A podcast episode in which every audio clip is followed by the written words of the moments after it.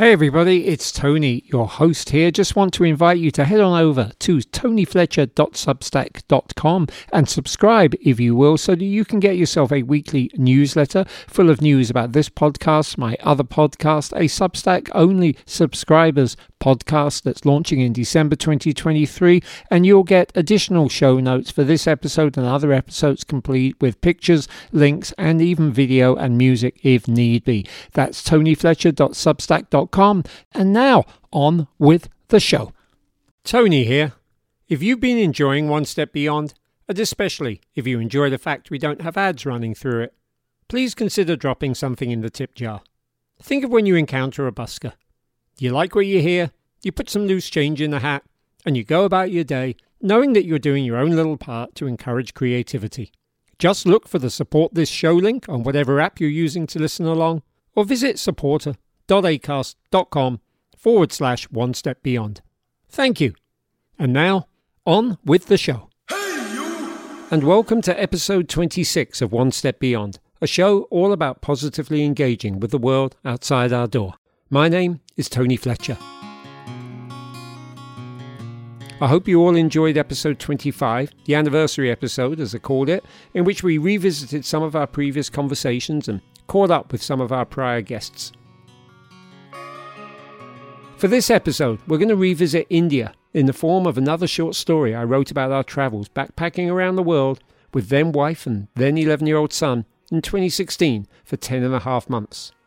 It's the third of these short stories to make this show, and this one is called You Do Not Need a Guide.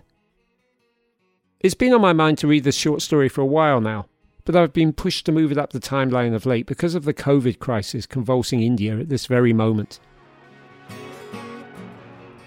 You may have seen the T V images or still photographs of people rushing loved ones from hospital to hospital in search of oxygen, only for their father, mother, son, daughter, sister, brother, whoever it may be, to die in the backseat of a car after being turned away from one location after another due to a lack of beds or and oxygen. You may have seen pictures of cricket grounds in public parks being turned into emergency crematoriums.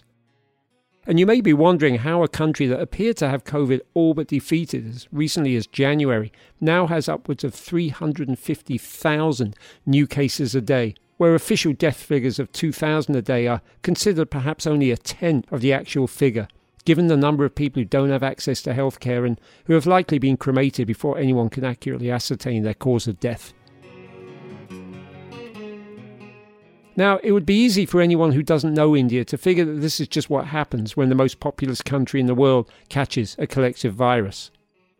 And it's true that much of India is stricken by poverty, living on less than two dollars a day, without access to advanced healthcare. But still, that is only a part of the picture, a part that is often sold to us, consciously or otherwise, by a mass media that still wants to convince us that India is, at best, a developing country. Truth is that India has history that puts a lot of the rest of the world to absolute shame. And it's full of incredibly intelligent, vivacious, friendly, gregarious, really lovely people who have demonstrated at home over the millennia and in other countries in more recent decades to be some of the smartest brains in science and medicine and technology and art and culture and sport and so many other areas besides. And large areas of the country are perfectly modern. New Yorkers and Londoners alike would weep in envy at the airport and the subway system in Kolkata, for example. This makes it ever more of a tragedy that the country did not learn by earlier mistakes made by the U S A, the U K and other countries and opened right back up again at the end of this winter as suddenly as it had locked down in the first place, going ahead with a massive Hindu festival that brought millions of people together and also going ahead with the in-person campaigning on the election trail. I was actually in the state of West Bengal five years ago this month when the elections there were last taking place. These are state elections, by the way. I remember them well because the campaigning took over the town we were staying in, Kalimpong, and then literally took over the transportation so that we couldn't get out of there, commandeering every last jeep so that ballot boxes and election observers could be delivered to all the rural outposts. You see, unlike some other countries I could name, India actually wants people to vote. And it has laws maintaining that people must have a maximum distance to travel to a ballot box. And so the state elections, at least in West Bengal, are staggered across different parts of the state, and for a week at a time. Sure, voting took a solid month in all, but fifty-five out of sixty-six million registered voters in that state cast a ballot, well over eighty percent. The same in Kerala, at the other end of the country, where final turnout was seventy-seven percent and where the Communist Party got the most votes, again. Kerala has a literacy rate of ninety-six point two percent, by the way. Draw whatever conclusions you want. The U S A certainly learned how hard it is to hold an election in the middle of a pandemic, but India, in turn, had the tools to learn from the U S A. It certainly has the bureaucracy. I would say it's probably the most bureaucratic country in the world, certainly the most bureaucratic I visited, and it could have reopened in stages, as other countries are doing.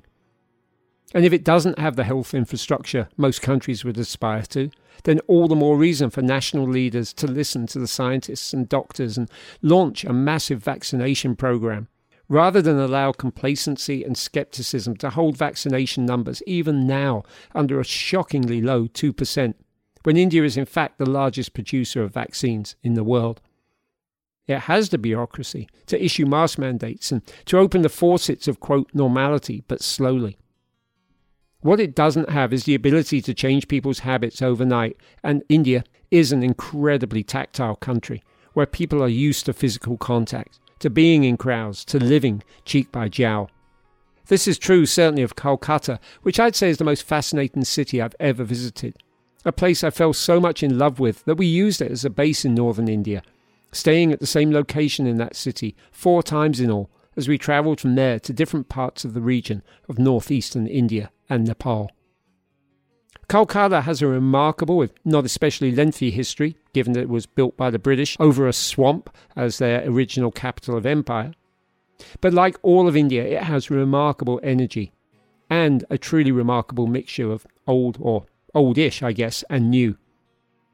Quite a lot of that old was captured in photographs taken by Finn Riley, a fellow Brit expat in the Woodstock area, who helped convince me to go there in the first place, and who then kindly hired me to write the introduction to the book of beautiful, mostly black and white photographs that he published a couple of years back. That book is called Kolkata, Calcutta, which is the new and old spelling of the city's name, and it is, I guess, my one lasting, however minor, cultural contribution regarding the country thus far. This short story, then, is going to be the next, and it's set in an entirely different part of the country. It recounts just one of the many dozens of wonderful adventures I had in India, a country I really, really cannot wait to revisit, even as I will obviously have to. And I hope this story will serve to give you an insight into a different aspect of the country than that which you're often bombarded with in the news. I'll put links in the show notes to some of what you've heard me discuss so far and some of what I'm about to discuss in the story itself, and I will see you on the other side. So, lace up your hiking shoes and prepare to go on a journey with me as we venture. One step beyond!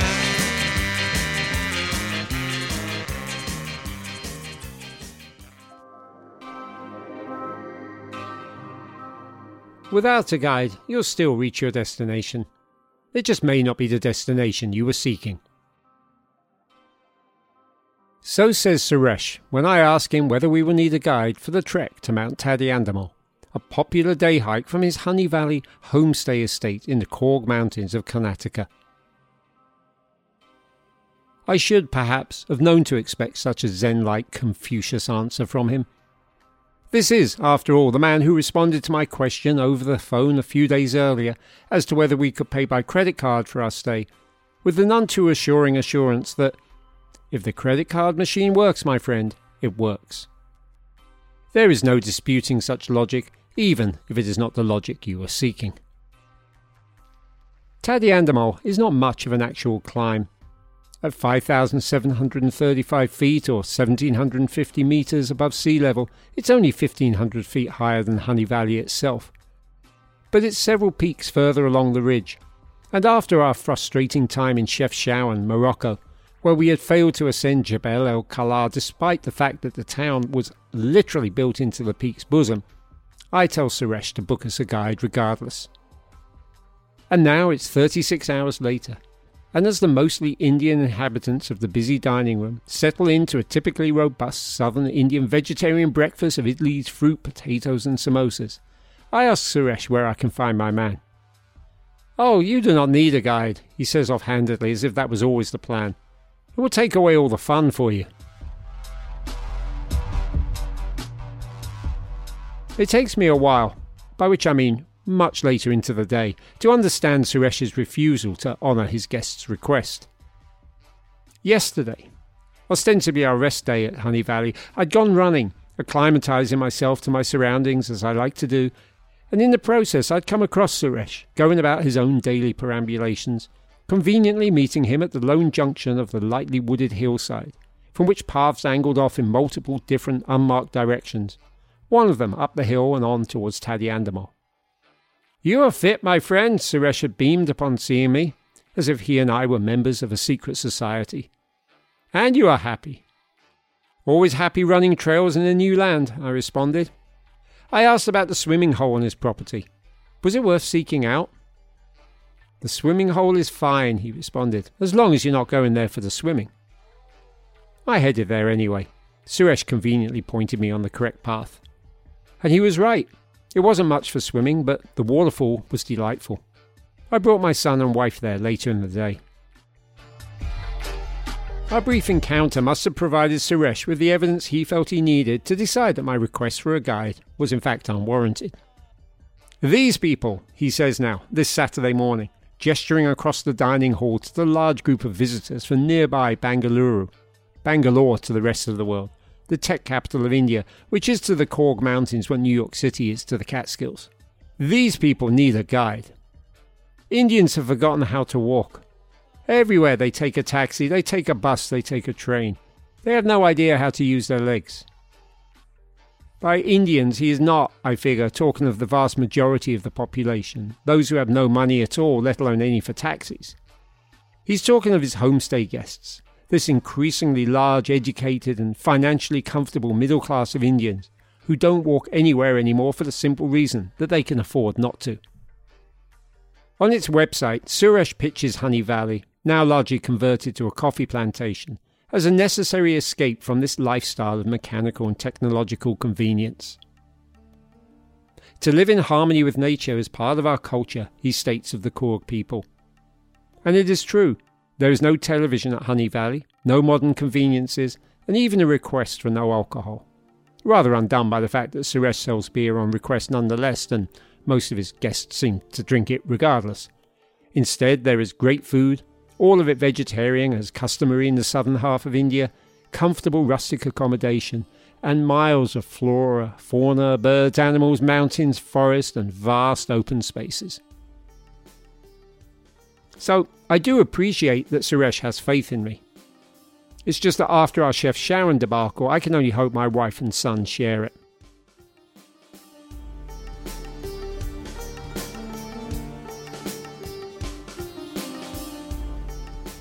There being no such thing as official trail maps, because there's no such thing as official trails out there either, I borrow a self-printed guide compiled by a former repeat guest.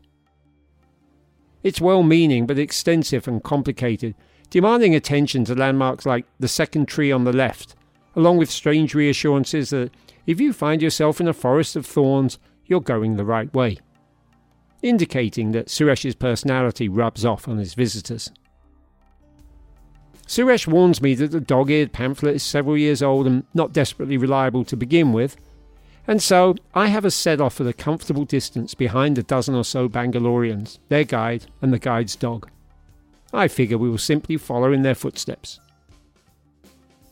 Suresh sets off with us, ostensibly to point us to the appropriate initial path, though I suspect he has sensed my intentions and is secretly plotting to delay us. Sure enough, he leads us but leisurely up and over the initial hill, from which we can see Tadiandamol in the distance, several peaks away over a widely ranging topography, from barren hilltops to dense forestation, all of it under a moderately cloudy sky and a reasonable humid haze. Suresh gets to talking about dinosaurs and how they once roamed this very land. "I am not going to argue whether God made the earth and all the animals," he says. Not that I'd suggested anything either way.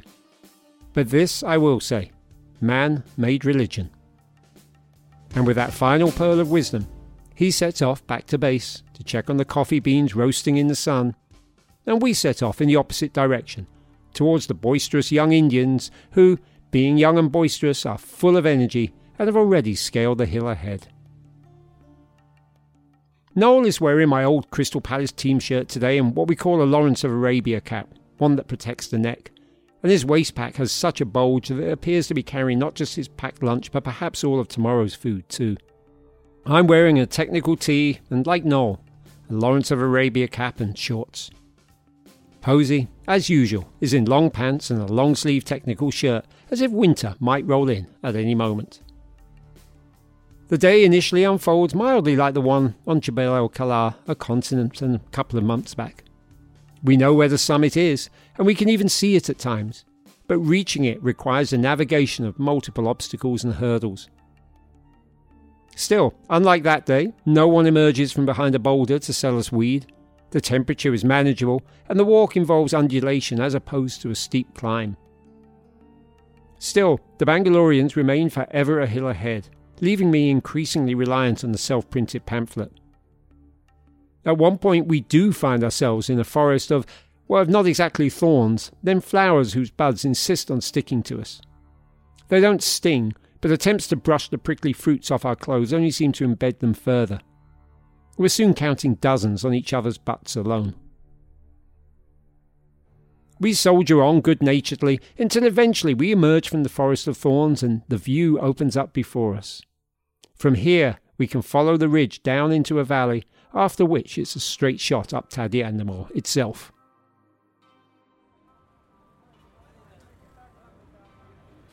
When we hit that valley, we find ourselves suddenly in foot traffic. All around us are Indians, many of them with the distinct skin colour and facial features that mark them as Coorgs. Some are ascending alongside us full of smiles, others are descending already, no less effusive in their greetings. Several insist we stop where we are, at which they whip out their phone cameras, position themselves alongside us, hand off the camera to a partner, usually the female in the group, and pose for a picture alongside us white people, without as much as a request for our consent. I learn now from exchanges in Pidgin English that there's an official entrance to this climb further down the valley, accessible by road, and judging by the speed at which the locals are walking, it's not far away either. Only the hardy guests of Honey Valley, perhaps one might say only the foolhardy, opt for the unmarked trek across the multiple hills. But to this end, it's much like the Catskills. One can take the straight shot up Overlook Mountain from the village of Woodstock, or one can reach Overlook Mountain from Platte Clove, several peaks and considerably more miles away. There is no right or wrong, only your destination, perhaps even the one you are seeking. It's hard to know how many miles we hike, but several hours in the open air soon takes its toll. On the Bangaloreans, who are paying for their initial enthusiasm and slowing down accordingly. And on my wife too. She suggests we stop for lunch. I suggest we push on for what I figure to be the final hour and have our lunch atop of Tadiandamol instead. A victory picnic if you like. She promptly suggests that I go on without her. Noel, red though his face may be from the exertion and the sun that has seeped through the haze, is equally game to continue. By unanimous vote, we leave his mother to her boiled egg lunch, and he and I march on. The final ascent takes us through a half mile or so of steep, dense forest, the first and last trail of the day that even vaguely reminds me of the Catskills.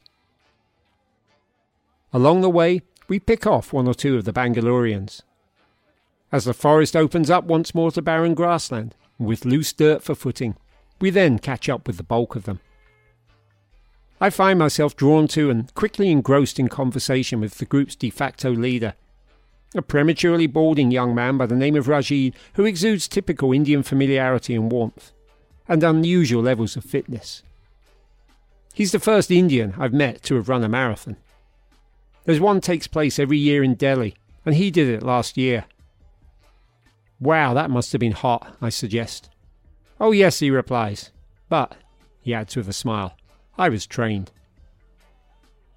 This is more than can be said for the majority of his group, who huff and puff to keep up with him and their guide, and myself and Noel, as together we reach Tadiandamol's jagged summit, which protrudes upwards and outwards over the valley. The guide's dog walks to the very precipice, gazing into the distance as if Simba surveying his kingdom. Cell service being a given across India, photographs of him will be on multiple Instagram accounts within minutes. One by one, the other Bangaloreans emerge from the forest to join us. A rather attractive young lady amongst them looks at me with something less than bedroom eyes. "I passed your lovely wife just now. Why did you leave her behind?" Fortunately, before I have to answer, another pair of figures emerge and I immediately recognise the gait of said wife, who is keeping company with one of the Bangalorean stragglers. When they reach the top, my other half looks by far the fresher of the pair. She is also by far the oldest woman on the peak. Suresh, it would seem, has proved his point. By and large, Indians have forgotten to walk. This might explain why our Bangalorean friends have a couple of jeeps booked to pick them up at the foot of the official path. They don't offer us a ride, and nor do we ask. Instead, Rajit and I pose for each other's cameras on the Tadiandamol summit.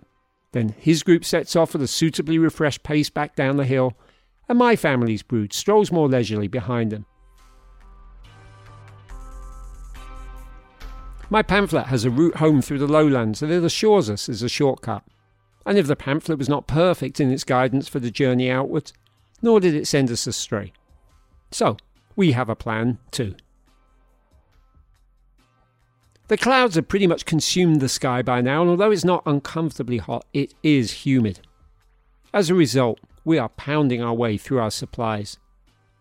By the time we reach the entrance gate, Posey, if not Noel too, is thoroughly exhausted.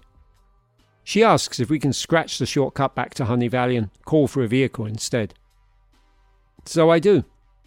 I reach Suresh's son, who runs the more upscale second hotel on the property, Chingara.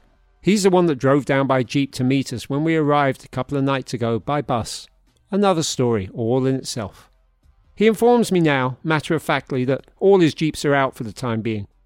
Maybe I should have reserved one earlier? I decide against taking his father's name in vain, and we meander down the hill, a further two miles of steep descent navigable only by jeep. We know as much because they are the only vehicles that come whizzing past us. Posey sticks out her thumb every time she hears one, but none of them stop. It's an attractive walk, though, with coffee, orange and cardamom plantations all around us. Other than being worn out, what's not to love about the day? Eventually we reach the village and the main road, where we find a car park full of waiting minivans and cars. I call Suresh's son again, and he tells me a vehicle will not be free for at least forty minutes, maybe an hour. Posey, Noel and I confer.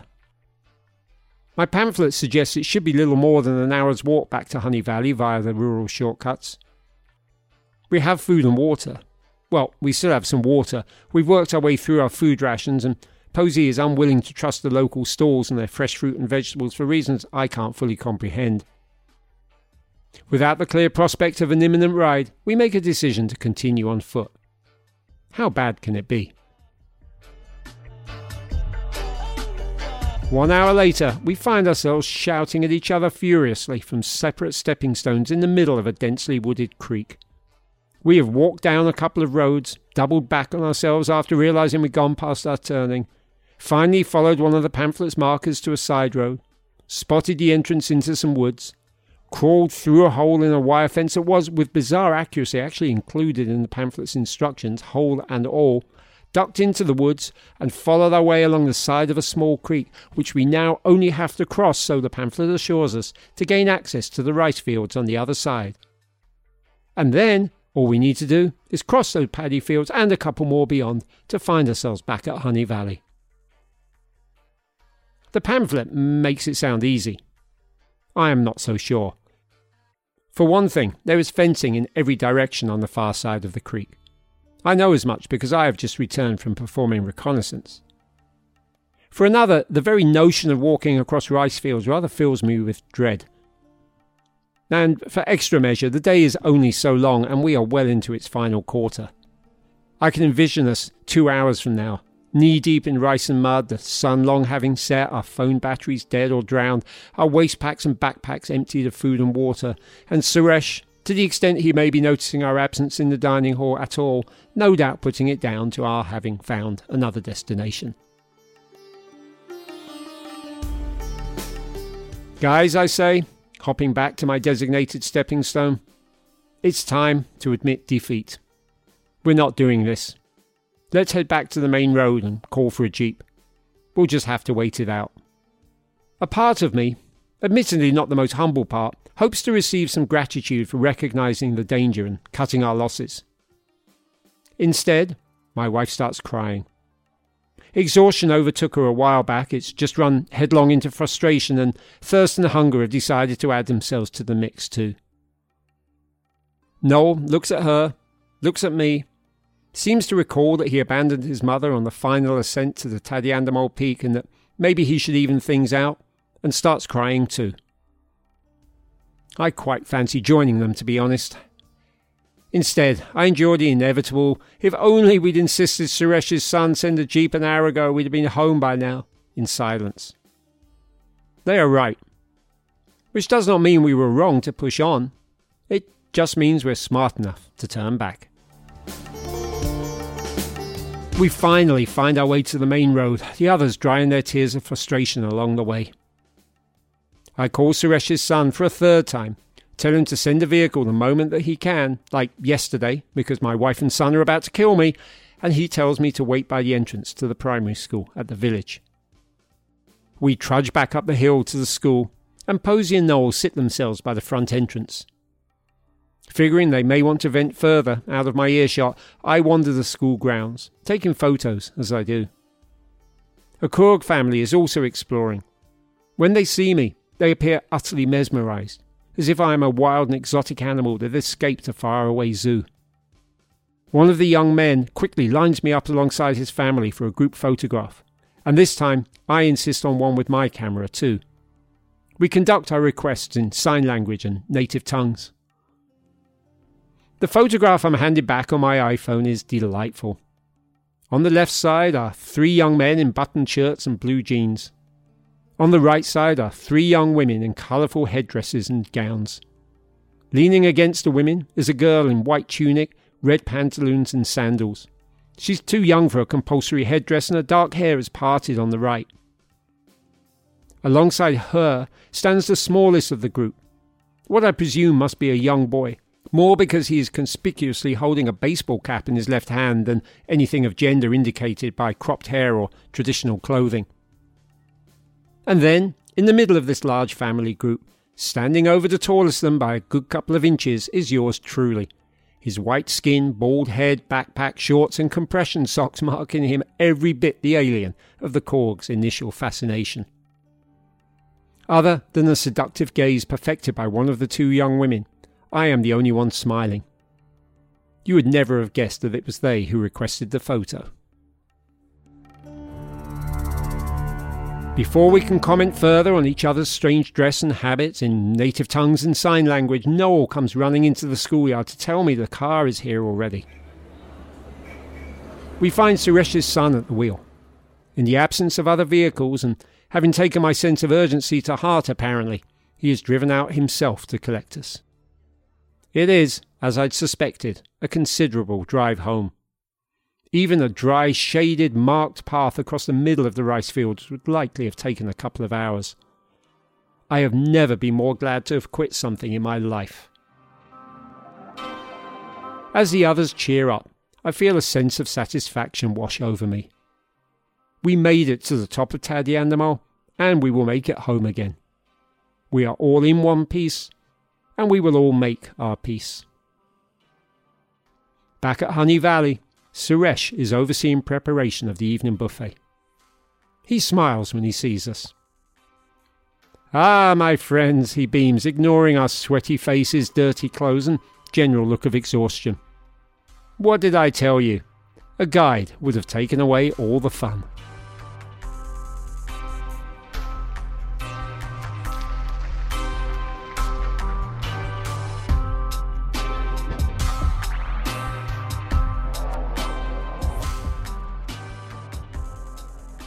You Don't Need a Guide was written and read by Tony Fletcher. You can find more of his work at tony fletcher dot net.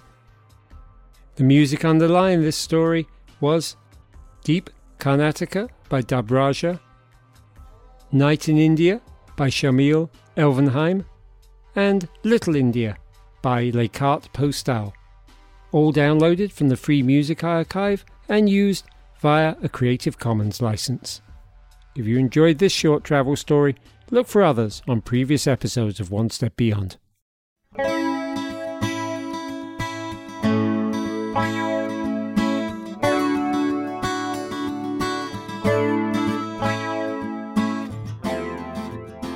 One Step Beyond is written, produced and narrated by Tony Fletcher. Incidental music is by Noel Fletcher, unless otherwise stated. The theme song is by Madness, used with permission, and the logo is by Mark Lerner. Special thanks to Radio Kingston for airing these episodes and for supplying studio space when not under lockdown. If you like what you hear, please consider throwing us a tip via the Support This Show button on your phone or by visiting supporter.acast.com slash one step beyond lowercase. You can also hit the subscribe button and or leave a positive rating and or review. It all helps. One Step Beyond is on social media, mainly on Instagram. Just search One Step Beyond with Tony Fletcher there or on Facebook and Twitter, and we should come up straight away. To subscribe to a newsletter, to reach out via email, and especially if you're interested in sponsorship opportunities, the address is onestepbeyond at ijamming dot net. One Step Beyond is available on just about every podcast platform known to man, and most likely a few that have yet to be discovered. Until next time, stay safe, stay healthy, and stay active.